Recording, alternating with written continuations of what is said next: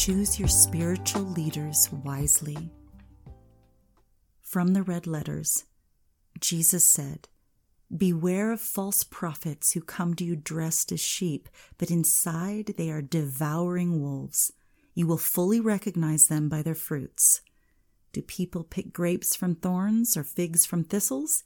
Even so, every healthy, sound tree bears good fruit worthy of admiration. But the sickly, decaying, worthless tree bears bad, worthless fruit.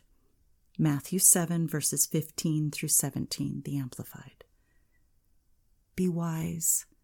When you choose to follow a spiritual leader, don't get caught up in the excitement.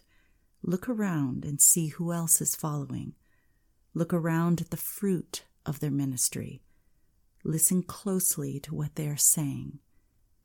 First of all, their ministry should acknowledge Jesus as the Son of God and the Bible as the written Word of God. They should acknowledge the Holy Spirit given by Jesus.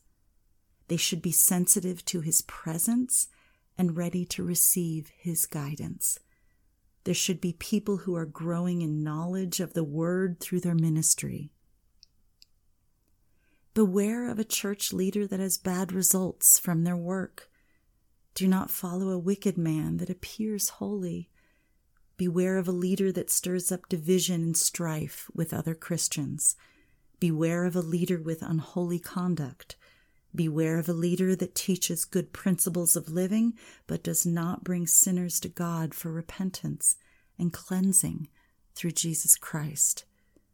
These people are dangerous to your soul. Let's pray. Lord, I seek your wisdom. I lay at your throne any worldly lusts that draw me to the wrong leadership. Thank you for guiding me to leaders who are like you, good shepherds who guide, protect, and feed their flock with your holy word. By this time, the crowd, unwieldy and stepping on each other's toes, numbered into the thousands. But Jesus' primary concern was his disciples. He said to them, Watch yourselves carefully so you don't get contaminated with the Pharisee yeast, Pharisee phoniness.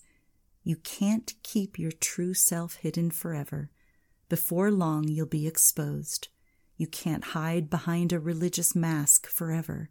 Sooner or later, the mask will slip and your true face will be known. You can't whisper one thing in private and preach the opposite in public. The day's coming when those whispers will be repeated all over town. Luke 12, verse 1. The message.